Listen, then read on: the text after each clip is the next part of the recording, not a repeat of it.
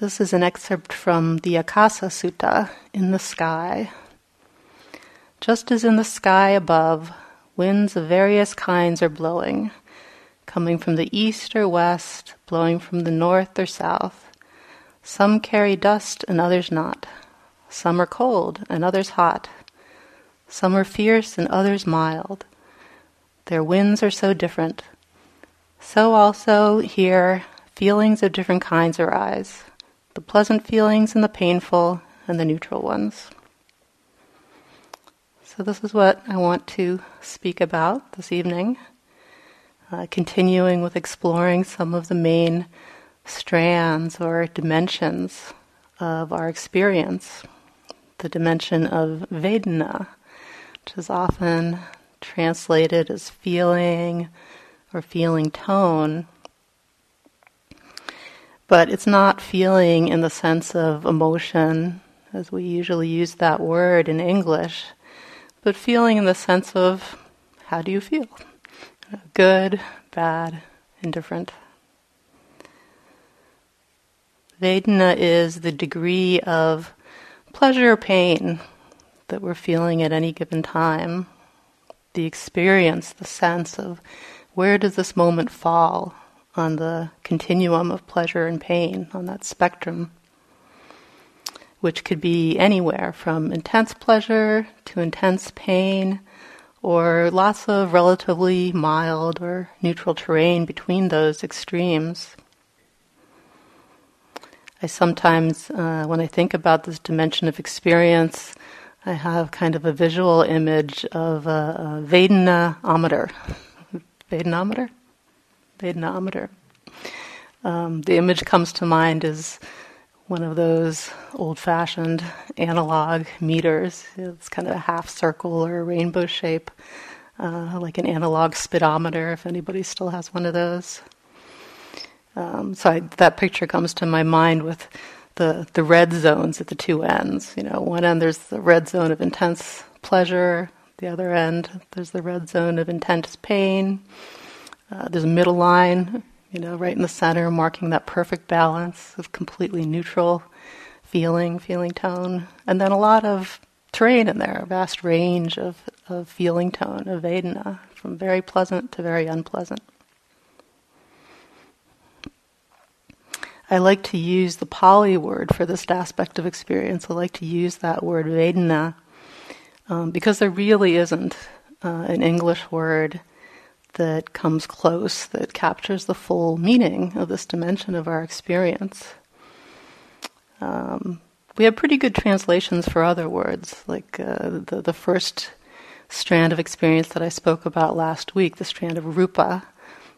Body does pretty good for that, or, or physical experiences do pretty good for that. That's an okay translation. But with Vedana, you know, call, calling it the pleasure pain spectrum or continuum, that's kind of clunky. That's kind of a mouthful. So I'm just going to use the term Vedana,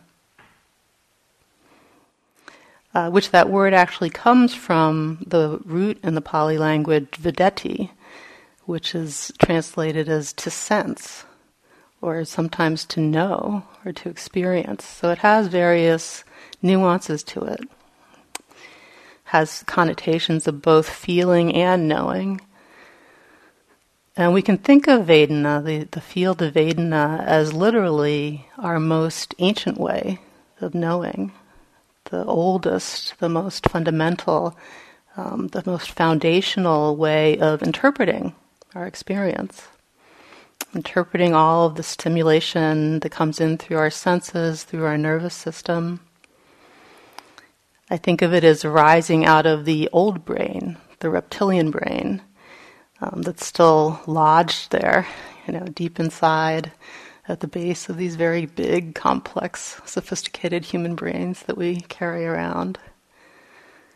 Um, and I suspect that the experience of Vedana, that very ancient way of knowing, is something that we share with uh, certainly most, if not all, of other sentient life along with that, that first strand of rupa, the, some experience of having a body, some experience of physical phenomena.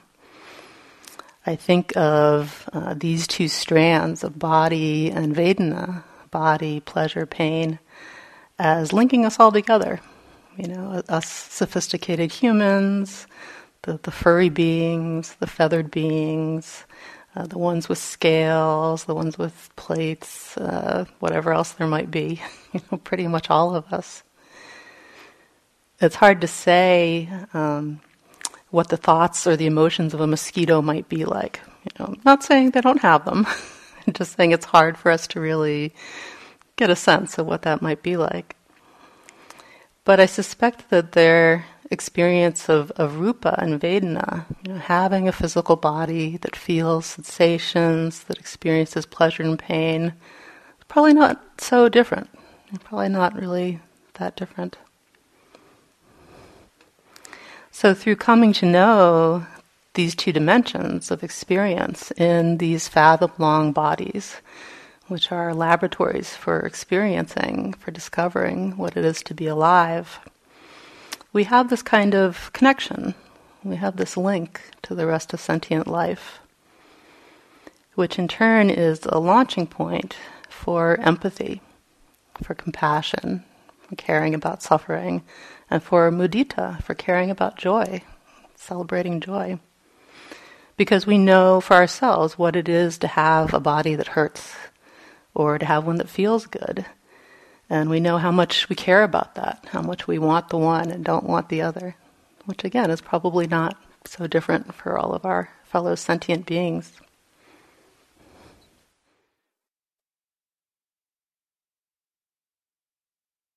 In teaching about Vedana, the Buddha would usually bring it up just after the topic of rupa, of physical experience, or sometimes of nama rupa, psychophysical experience, physical and mental experience. Vedana, uh, as a key element of experience, shows up in most of the important teachings. So it's the second of the four foundations of mindfulness. It's the second of the five aggregates of clinging. In both of those lists, it comes right after rupa, after body. Uh, it's seventh in the 12 links of dependent origination if you're familiar with that teaching, where it occupies um, a really key position between the first six links, which have to do with basically experiencing things, how it comes about that we experience things in the body and the mind. And then the last five links, which have to do with uh, all of our mental reactivity and prolifer- proliferation and the fabrications, the stories that we build up around what we experience, which are the source of all our suffering. So, Vedana, pleasure, pain, neutrality, are often seen as the linchpin and the process that leads us towards suffering. When there's ignorance, and not knowing, not understanding the nature of Vedana, then we're bound to continue on that cycle we're bound to find ourselves in suffering again. Whereas when there's wisdom, there's understanding of the nature of Vedana, then the possibility opens up to cut the cord, to break the cycle. There's all sorts of new possibilities there once we come to understand the nature of Vedana. So, this is a really key element of experience, a key aspect of the wisdom that we need to develop if we really want to be more free, more peaceful. Which is why the Buddha explicitly called it out as a foundation of mindfulness, a dimension of experience that it's really worthwhile to learn to pay attention to. In the Buddhist model of how the mind works, Vedana is said to be a universal element of mind. And that means that it's present in every moment of experience, every moment of consciousness. So it's not possible to turn off Vedana. It's always active. So in any moment that we're conscious, we're experiencing something through the nervous system, whether it's body or whether it's mind, then Vedana is also there knowing or feeling that experience, that stimulation of the nervous system in this very ancient way that interprets it how pleasant is it? How unpleasant is it? Does it not really register either of those extremes? And interestingly, uh, it's said that that happens before the more complex mental processes of conceptualizing, thinking, emoting, uh, before any of those kick in. So before we've actually realized intellectually what we're experiencing, before we put words or ideas to it, um, before we know in kind of a conventional, ordinary way intellectually what's happening, already that ancient way of knowing, that old brain, has kicked in and decided how we feel about it. Is it pleasant? Is it unpleasant?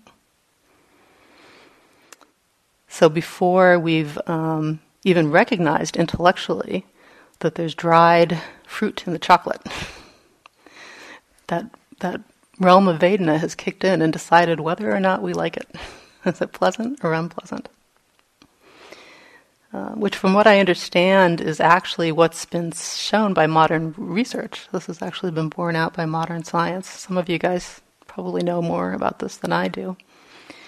Um, but after one class that I taught around this topic at my local group around Vedana, um, there was a woman who's a, a, psychologist who came up afterwards and she said, "That's that's actually how it works. that's actually what the research shows. That uh, you know, whatever tests have been designed around this, it shows that, that we actually do register pleasure and pain before we realize intellectually what it is we're experiencing. This is one of many places where the modern research backs up what uh, the ancient yogis were able to figure out just with these research instruments 2,500 years ago, which always amazes me.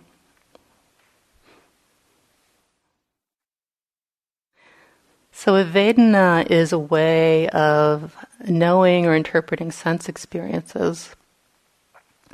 This may be obvious, but I'll just highlight it. Um, it's a mind generated experience, it's a mental phenomena.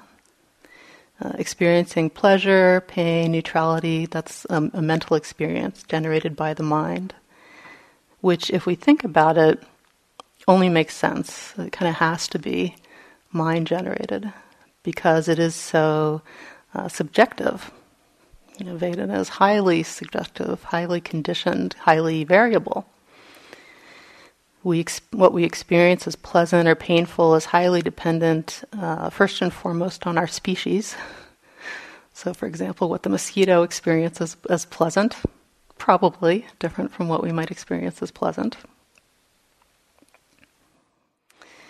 And it's highly dependent on, as well, our culture, our family, you know, what we've grown up with, what we've seen others around us enjoying or hating, what's been available to us. Uh, it's dependent on our own particular tastes, quirks, our personal history that's given us certain inclinations, certain preferences, um, which changes over time. Know, it's also highly dependent on just where we are in our lives and what's going on right now. I remember as a child being um, absolutely mystified by the appeal of blue cheese. Complete mystery. But now, you know, I walk into a restaurant and there's a salad of blue cheese, and I'm like, hmm, that sounds good. so even just in this one uh, being, you know, tastes change, our perceptions of pleasure and pain change, they evolve. If we have a day here where the weather is very warm, all of us are experiencing the same, basically, ambient temperature, but some of us are going to find it very pleasant, some of us are going to find it very unpleasant, and some of us won't have any strong feelings about it one way or the other because of this conditioned nature of Vedana. And we, we get that intellectually. And we know that uh, you know it's different strokes for different folks. People have different tastes. Um, but on a deep level, there can be clinging around Vedana. It's very easy for that to happen. This is why one of, why the Buddha also called it out as one of the aggregates of clinging. Uh, we get hung up on Vedana in many different ways. Um, we can have uh, a felt sense, if not consciously, that uh, what's unpleasant or pleasant for us uh, is really the most valid way of perceiving things. And what other people perceive as pleasant or unpleasant is wrong. You know, we get into lots of uh, trouble in the world around this. You know, different people having different likes and dislikes and really uh, holding tight to their particular preferences. We hang on to Vedana by believing that our likes and dislikes are somehow stable or immutable or that they define us in some really uh, permanent way, in some really deep way. We can feel, we can have the sense, and on a subtle level, that, that we are the ones experiencing the, the pleasure. We are the ones experiencing the pain. There can be a whole sense of, of self, a self identity that we inject into the experience of Vedana. So, all these different ways and more are ways in which we're confused, we're ignorant. We don't really understand the nature of Vedana.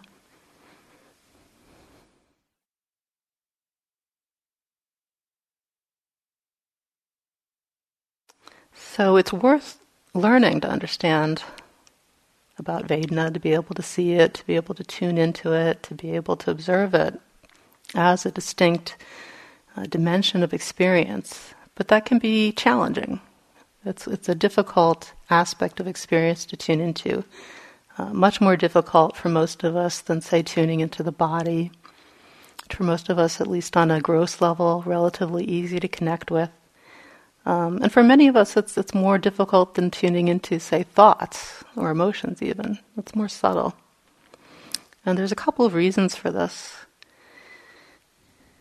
an untrained worldling, as they say in the texts, someone who hasn't heard the teachings, someone who hasn't practiced much mindfulness, hasn't paid attention to what's really going on in the body and the mind, uh, tends to notice only the more intense manifestations of Vedana, those experiences that, that fall into the red zones at the edge of the meter, things that are either very pleasant or very unpleasant the idea of neutral feeling is mostly foreign uh, to us before we take up practice. And a lot of the mild pleasure, the mild displeasure, tends to just fall below the radar. We just don't notice it most of the time, don't pick up on it. I find it very telling that we, we don't have a word for Vedana in English, uh, or in most of our Western languages, I believe, probably in in many or most other languages as well. We have words for pleasure and pain, you know, so we must see those. but we don't have a word for that whole dimension of Vedana. So we tend to conceptualize uh, Vedana in those terms, not as a spectrum, not as a continuum, but as, as these discrete episodes or events of pleasure and pain. You know, now I'm feeling pleasure, and now it's over it's gone. Now I'm feeling pain, and now it's over. I know it took me quite some time to get what the teachings about Vedana were pointing to, um, because I perceived it this way. This is how I'd been uh, conditioned to perceive it. I saw that there were times when I felt pleasure very clearly, very strongly. It was obvious. I was aware of it. And there are times when I felt pain very clearly, very strongly. I was aware of it. It was obvious. But these seemed like separate and unrelated experiences that came and went, uh, much like other emotions or other emotions that I would feel. You know, I would have episodes of joy, they would come, they would go, they were gone. I'd have, episodes of sadness, they'd come, they'd go, they'd be gone, kind of like that. And pleasure and pain seemed to operate the same way. Um, and I had no sense at all of what neutral feeling might actually be uh, in practice in my actual experience for a long time. Um, and didn't really get what it meant for Vedana to be happening at every moment.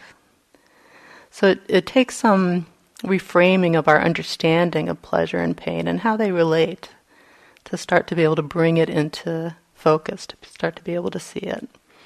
Um, it takes um, bringing in and including in our understanding that wide area in the middle of the meter, in the middle of the dial, that's just kind of mild or neutral. And then we can begin to look and see can I actually observe this in my own experience? Can I tune into the field of Vedana?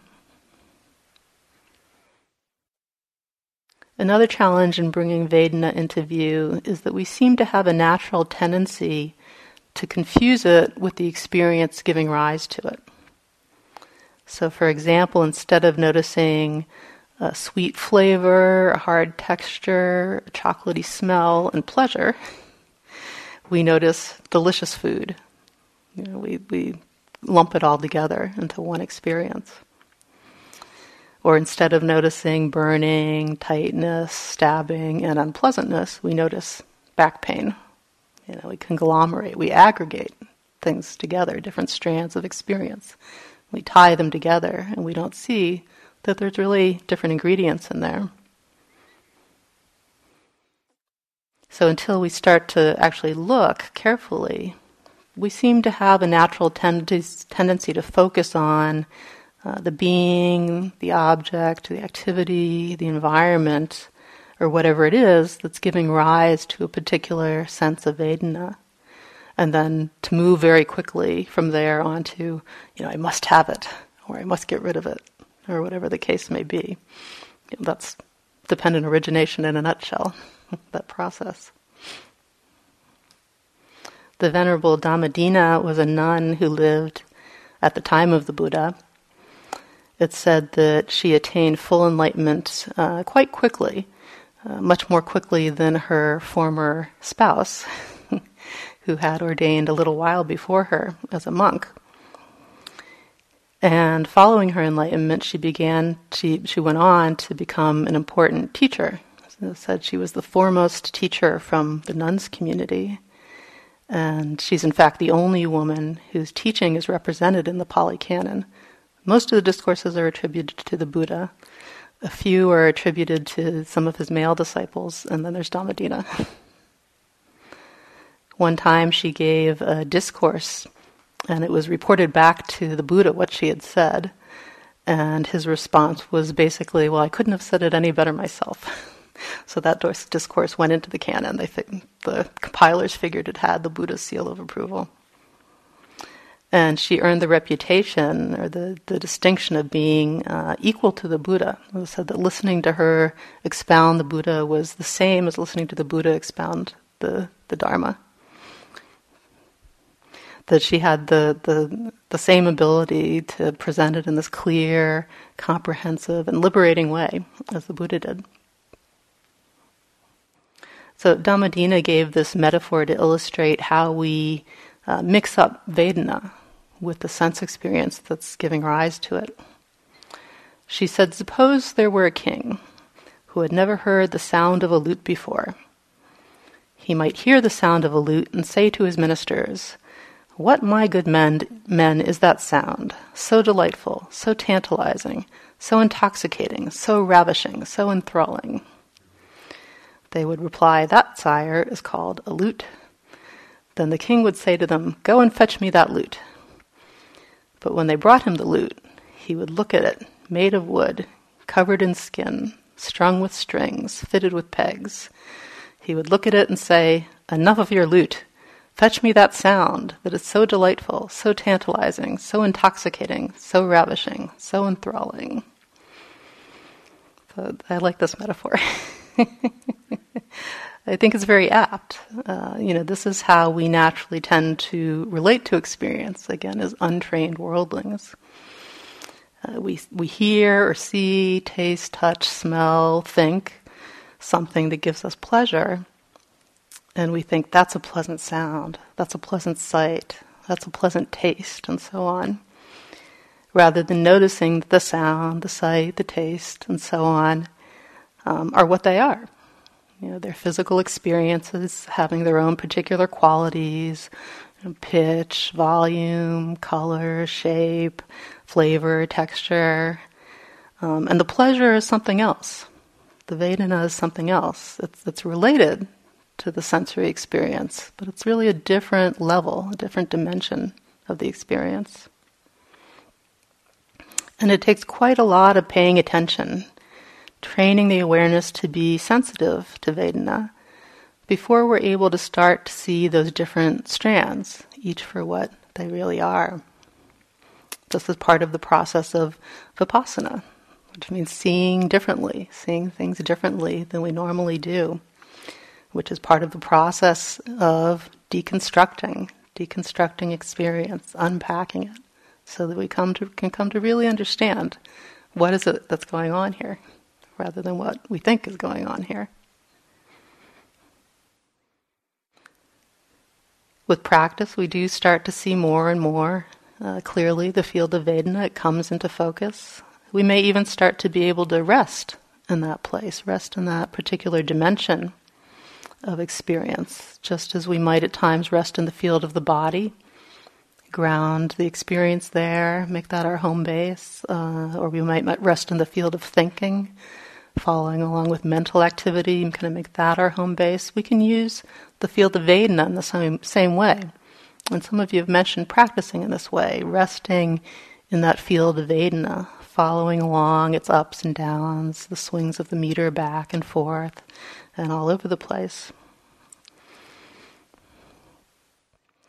So, in his instructions about mindfulness of Vedana, the Buddha encouraged us to become aware of that Vedana-ometer. and to learn to pick up on the presence or the absence of pain and pleasure.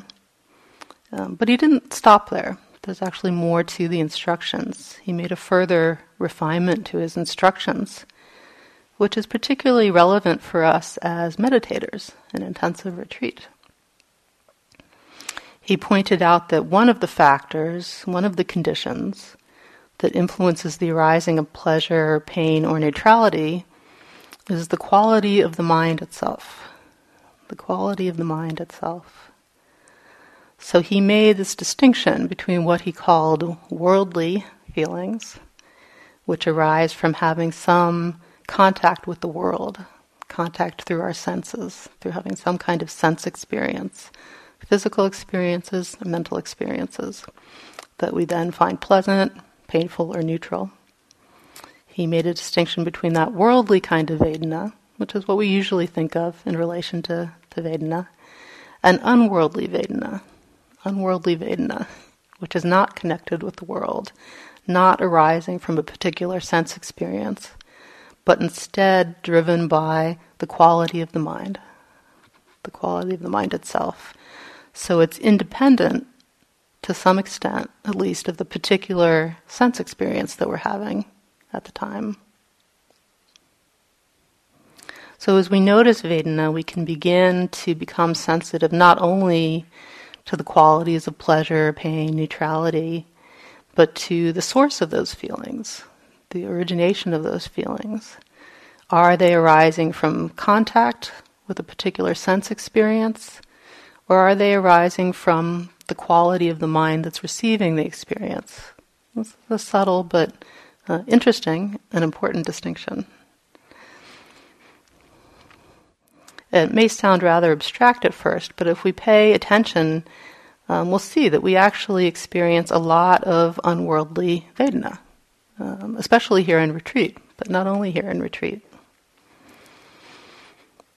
Many of you have been coming in for your discussions uh, with us um, and making uh, these very beautiful uh, declarations of joy, gratitude, appreciation for this place. It's, it's lovely to hear the frame of mind that you're in. It's great to um, be surrounded by nature at this lovely time of the year, what most of us probably perceive as lovely. And, uh, you know, there's the simplicity here, and, uh, you know, things aren't very luxurious, but there's this kind of quiet Zen aesthetic to the buildings and the, the infrastructure here that's very pleasing, you know. Um, and of course, there's the quiet, this wonderful quiet and stillness here. Um, so this place does have many appealing attributes, although certainly not everyone in the world would view spending some weeks or months here as their chosen uh, activity. Not everyone perceives this place, believe it or not, as incredibly pleasant. So to some extent, we self-select. You know, those of us that are here, we enjoy this kind of setting, or we wouldn't have come. But it's also very clear in speaking with you that that's not all that's going on. You know, what makes it so nice here, really, is in large part the influence of, of mindfulness. It's the influence of the awareness that you're cultivating. When I get to the point in a retreat where I sit down with a cup of tea and it is just a transcendent experience, you know, it seems like just the best cup of tea that's ever been brewed in history. You know, and the history of tea is just so pleasant. Um, that sends off kind of the bell, ding, ding, ding. that mindfulness is really uh, dominating that experience, dominating the dominating the Vedana in that experience. It's kind of taken over the reins of the Vedana. Um, the cup of tea is nice enough, you know, but if you transported it back to my kitchen on an average morning at home, probably it would not quite be quite so ecstatic an experience. Uh, what makes it so pleasant is the quality of mind that's there with it, receiving it, that's open, that's aware, that's fully taking it in, fully um, feeling the pleasure that's there. The strengthening of all of the enlightenment factors, the mindfulness initially, but also the ones that follow, balanced energy, uh, real intimacy with experience, joyful interest, tranquility, collectedness, and unification of mind, uh, all of these produce pleasant, unworldly feelings. To a large extent, independent of what the sense experience may be at the time. Probably most of us have had the experience of shifting into this mode, where we're just sitting and following along with the breath, or we're out where, wherever we walk, doing the walking meditation, or something else very mundane that we've noticed hundreds, thousands, millions of times. Um, and there's some kind of shift. And it starts to seem like just following along with the breath, just following along with the steps, it's just absolutely delightful, really pleasant, uh, in a way that it wasn't maybe five minutes ago. It's not that there's anything special about uh, that breath or that step. It's the quality of the mind that's present with those experiences that's conditioning unworldly, pleasant feeling. So we see this often if we pay attention. You know, once we're on the lookout for it, we see very often how this arises, especially in retreat like this. We sometimes call unworldly, pleasant feeling uh, the Dharma goodies, the Dharma goodies of practice uh, or as the Buddha said, the benefits of the practice that are visible here and now, good in and of themselves. Um, and it's okay to, to have those experiences, just in case you're wondering. it's okay to enjoy practice, to enjoy these pleasures of practice. It's actually more than okay. Uh, they're said to be onward leading. They help us along the path in many ways. Um, ironically, we may have difficulty, some of us, in accepting or relaxing into the Dharma pleasures that do arise. Uh, some of us might have been conditioned to have the idea that if, it, if we feel good, if it's easy, if it's pleasant, uh, then we must not be working hard enough. There must be some problem, you know, something we need to fix. No pain, no gain. Or some of us may have been conditioned in our lives to be uncomfortable with pleasure for one reason or another. It may not feel safe. That we may not feel like we deserve it. You know, there can be various um, hindrances around really opening to pleasure that we may have to work through uh, as they arise, which is also just part of the path. You know, that's not a problem either. Some of us may have had a lot of pain whether physical or emotional, um, a lot of difficulties in our lives, and we may need a good long drink of Dharma pleasure for healing, for strength, for re- rejuvenation, so that we can continue along the path. Uh, some of us really need that deep nourishment, and that's also part of the path. And then, too, Dharma pleasures have this way of helping to wean us off of worldly pleasures, like a baby being weaned from milk onto solid food. You know, the milk is perfectly appropriate at a certain developmental stage, but eventually, to grow and flourish, the child needs solid food to grow up, to mature. So, in a similar way, once we've had a real taste of deep tranquility, pervading spiritual joy, that wonderful cup of tea, um, the walk in the woods, where we felt at one with everything. Uh, once we've tasted that, then the next episode of the Game of Thrones may not have quite the same appeal. Maybe. so, repeated experience of Dharma pleasures, it, it takes some of the shine off of worldly pleasures. It shows us that there's more nourishing kinds of pleasure and more reliable sources of pleasure than what can be had through the senses, which is really useful. It's really uh, helpful on the path. Those of, uh, experiences of unworldly pleasure may be, for some time, what keeps us coming back to do this demanding work of retreat. You know, it can be in the back of our minds. You know, I had that really nice sitting on my last retreat, and I'd like to have some more of that, you know, or whatever it was. Um, and that's all okay. You know, if that's what gets us here for as long as it takes, then that's all right. That's part of the path, as long as we're aware of it, as long as we're mindful of that. The Buddha said, If by giving up a lesser pleasure, a greater one may be gained, a wise person gives up the lesser pleasure in favor of the greater.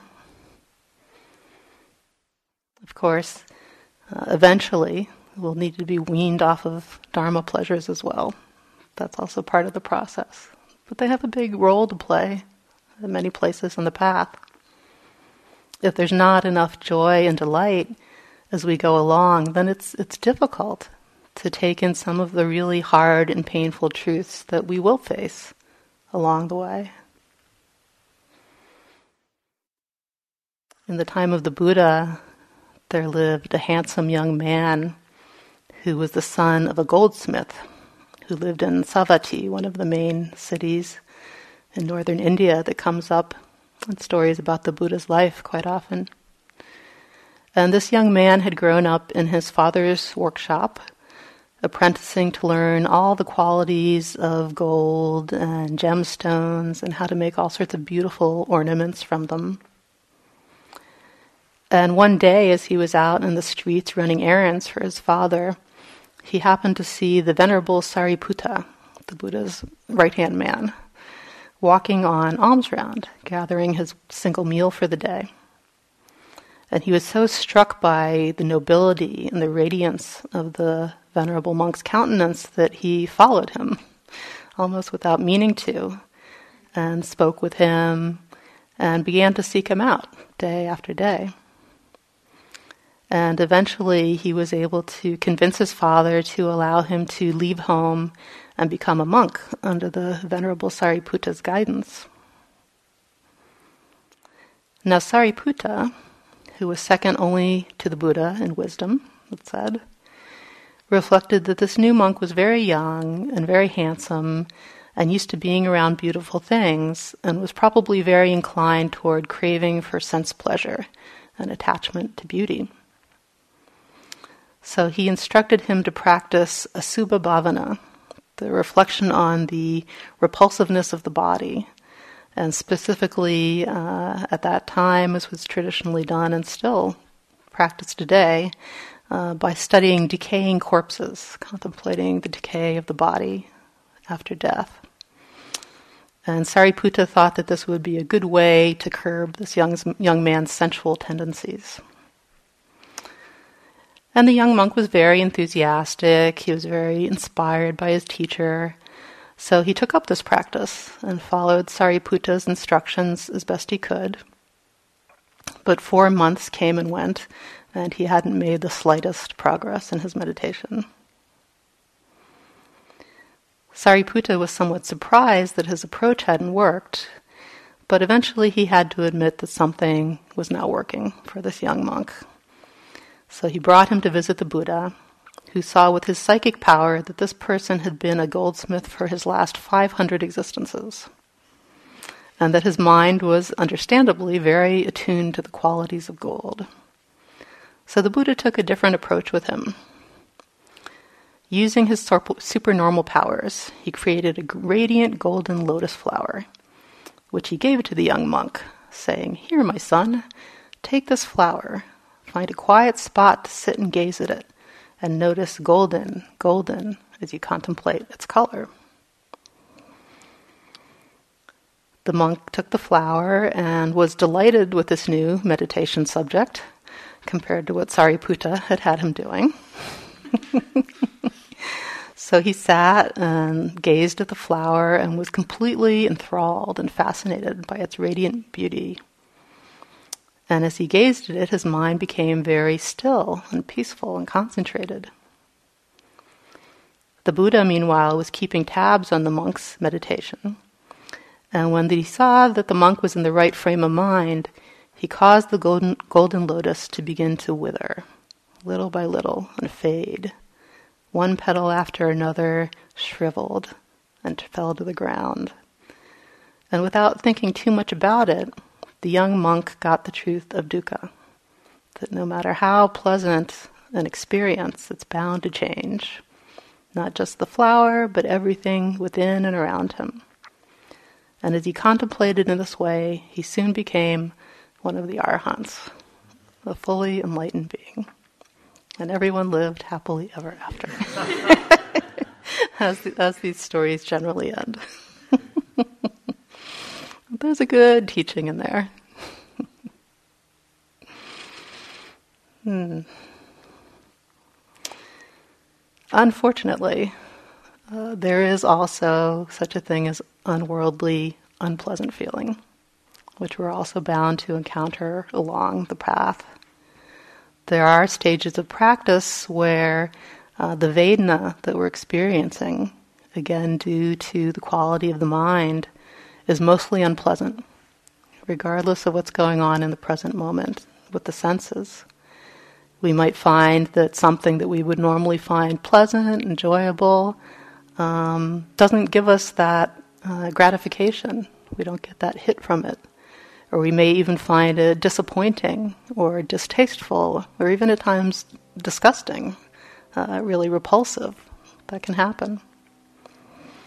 Or we may find that just everything, regardless of how we normally experience it, good, bad, or indifferent, just leaves a bad taste, taste in the mouth. Everything seems to have uh, an unpleasant aftertaste, an unpleasant aura around it.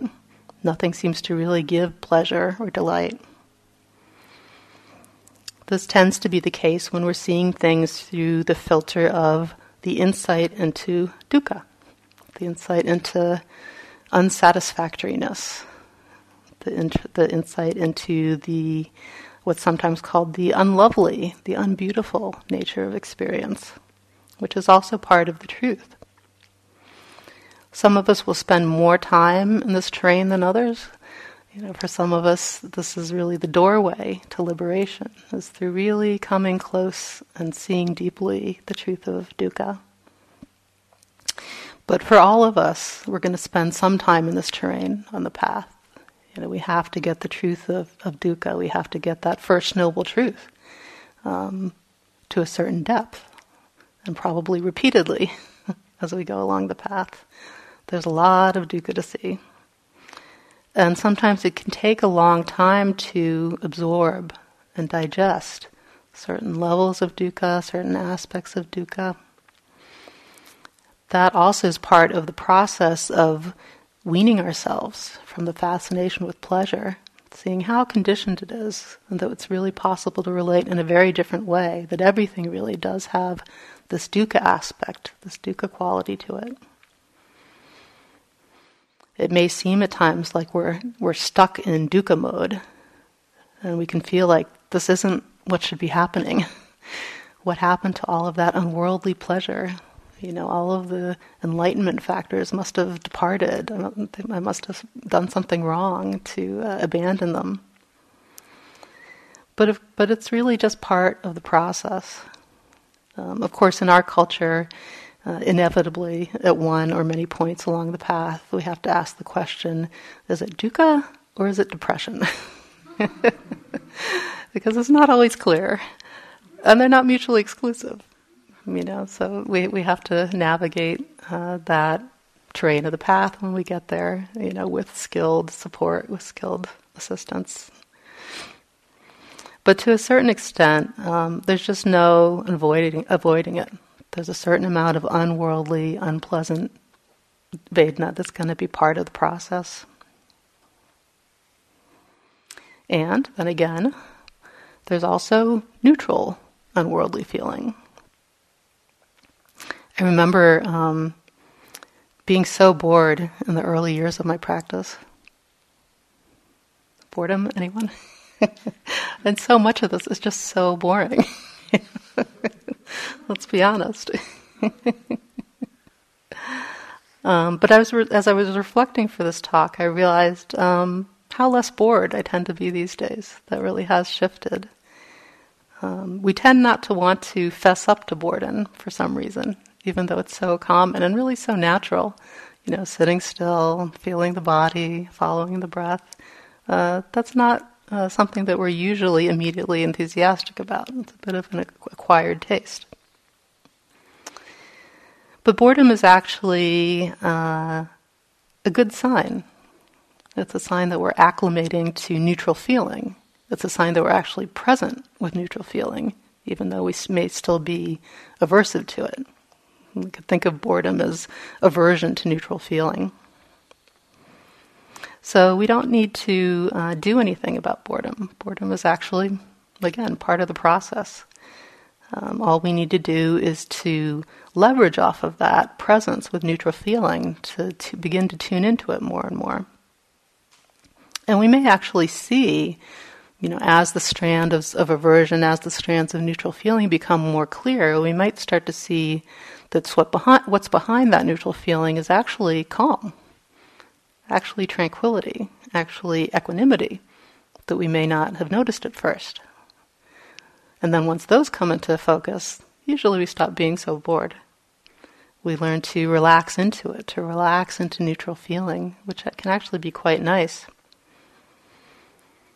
As equanimity grows and deepens, that last enlightenment factor, uh, neutral feeling becomes much more predominant can become very predominant in our experience to where we're not even really uh, experiencing much pleasure, pain, uh, worldly or unworldly. The, the predominant feeling may, for long periods of time, or for certain periods of time, be very neutral, which we can amazingly come to prefer. we can acquire a taste for that uh, peace, that calm of neutral feeling, as opposed to the extremes of both pet pleasure and pain. We may come to prefer neutral feeling even over pleasure because it's calmer, it's more tranquil. The Buddha spoke often about peace as being the highest happiness. It said that the mind of an arahant is dominated by equanimity, not by bliss. That's the direction of the path. So we may find as we go along that there is more of this relaxing into, opening up to neutral feeling. That's the result of growing equanimity. In relation to all Vedana, whether it's pleasant, unpleasant, or neutral, worldly or unworldly, um, I often bring to mind the image of the, the Buddha Rupa here which is the same image that's over in the retreat center hall, also the, the image of the Buddha touching the earth, um, standing his ground or keeping his seat in the face of all experiences that would influence him to uh, lose his mindfulness, lose his inspiration, his sense of purpose. And I find uh, this image, you know, very instructive just in its attitude. You know, that's why we put it up here, right? it's to inspire all of us, to remind us, uh, to, to model for us the quality of energy, the quality of attention that really is supportive of insight and opening. There's no struggle there, uh, there's no aggression there, just this kind of quiet, confident presence and alertness, which is just what we need in relationship to all Vedana the good, the bad, the ugly, the worldly, the unworldly. I'd like to end with just a little thought exercise, kind of thinking about, you know, what does this image convey to you? What's the, what's the sense that you get of the effort there, the alertness, the joy, the tranquility, all of those enlightenment factors that the Buddha perfected? And then just to reflect to yourself, what would it mean to, to manifest that quality in the face of physical pain? So you might just bring to mind some time that you've wrestled with physical pain, whether it's been today or some other point in your practice. You know, how would it be to meet that with this quality that the Buddha embodies here?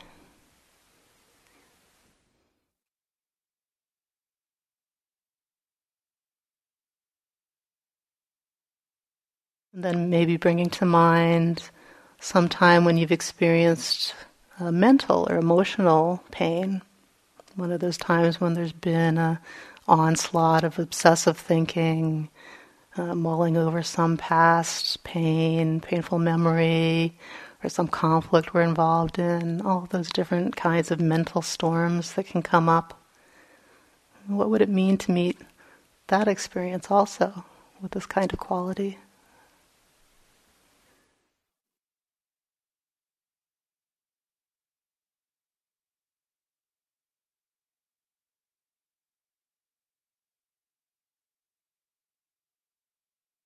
Then considering the other end of the dial, the other end of the meter, uh, we might bring to mind a time of uh, very strong physical pleasure. If we've had one here, uh, maybe that cup of tea, the chocolate today, walking out in the woods, uh, lying down in bed at the end of the day. Bringing to mind some some memory of pleasant experience here or in the outside world. And what would it mean to meet that in the same way? Really, with full presence, the same quality of steadfastness, not collapsing into the pleasure, not indulging it, spacing out, but really to be continue to be present and alive to it.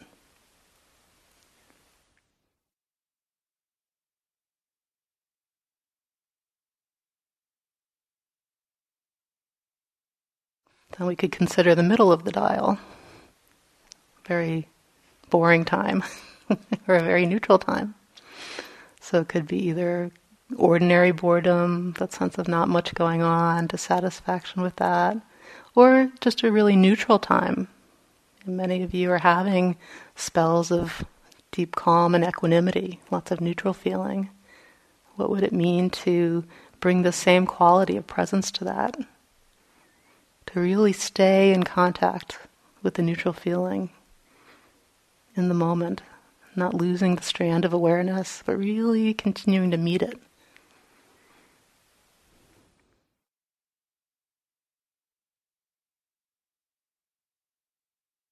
So the instruction, you know, in all aspects of Vedana is to approach um, all of them, all of the different flavors of Vedana with the same quality of steady interest, awareness, openness, not struggling or shutting down when it's painful, not indulging or going into autopilot when it's pleasant, um, not spacing out, not losing touch when it's neutral, staying engaged.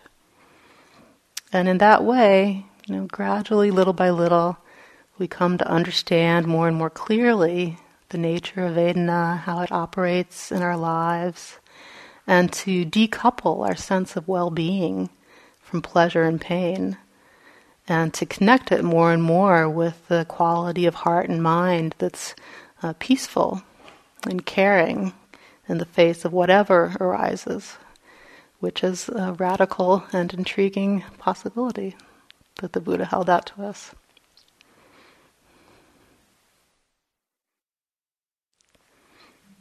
This is the ending of the Mangala Sutta, the discourse on blessings.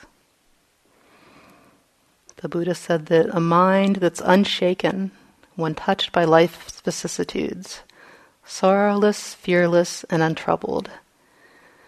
This is the blessing supreme. Those who have fulfilled all these are everywhere invincible. They find well being everywhere. Theirs is the blessing supreme.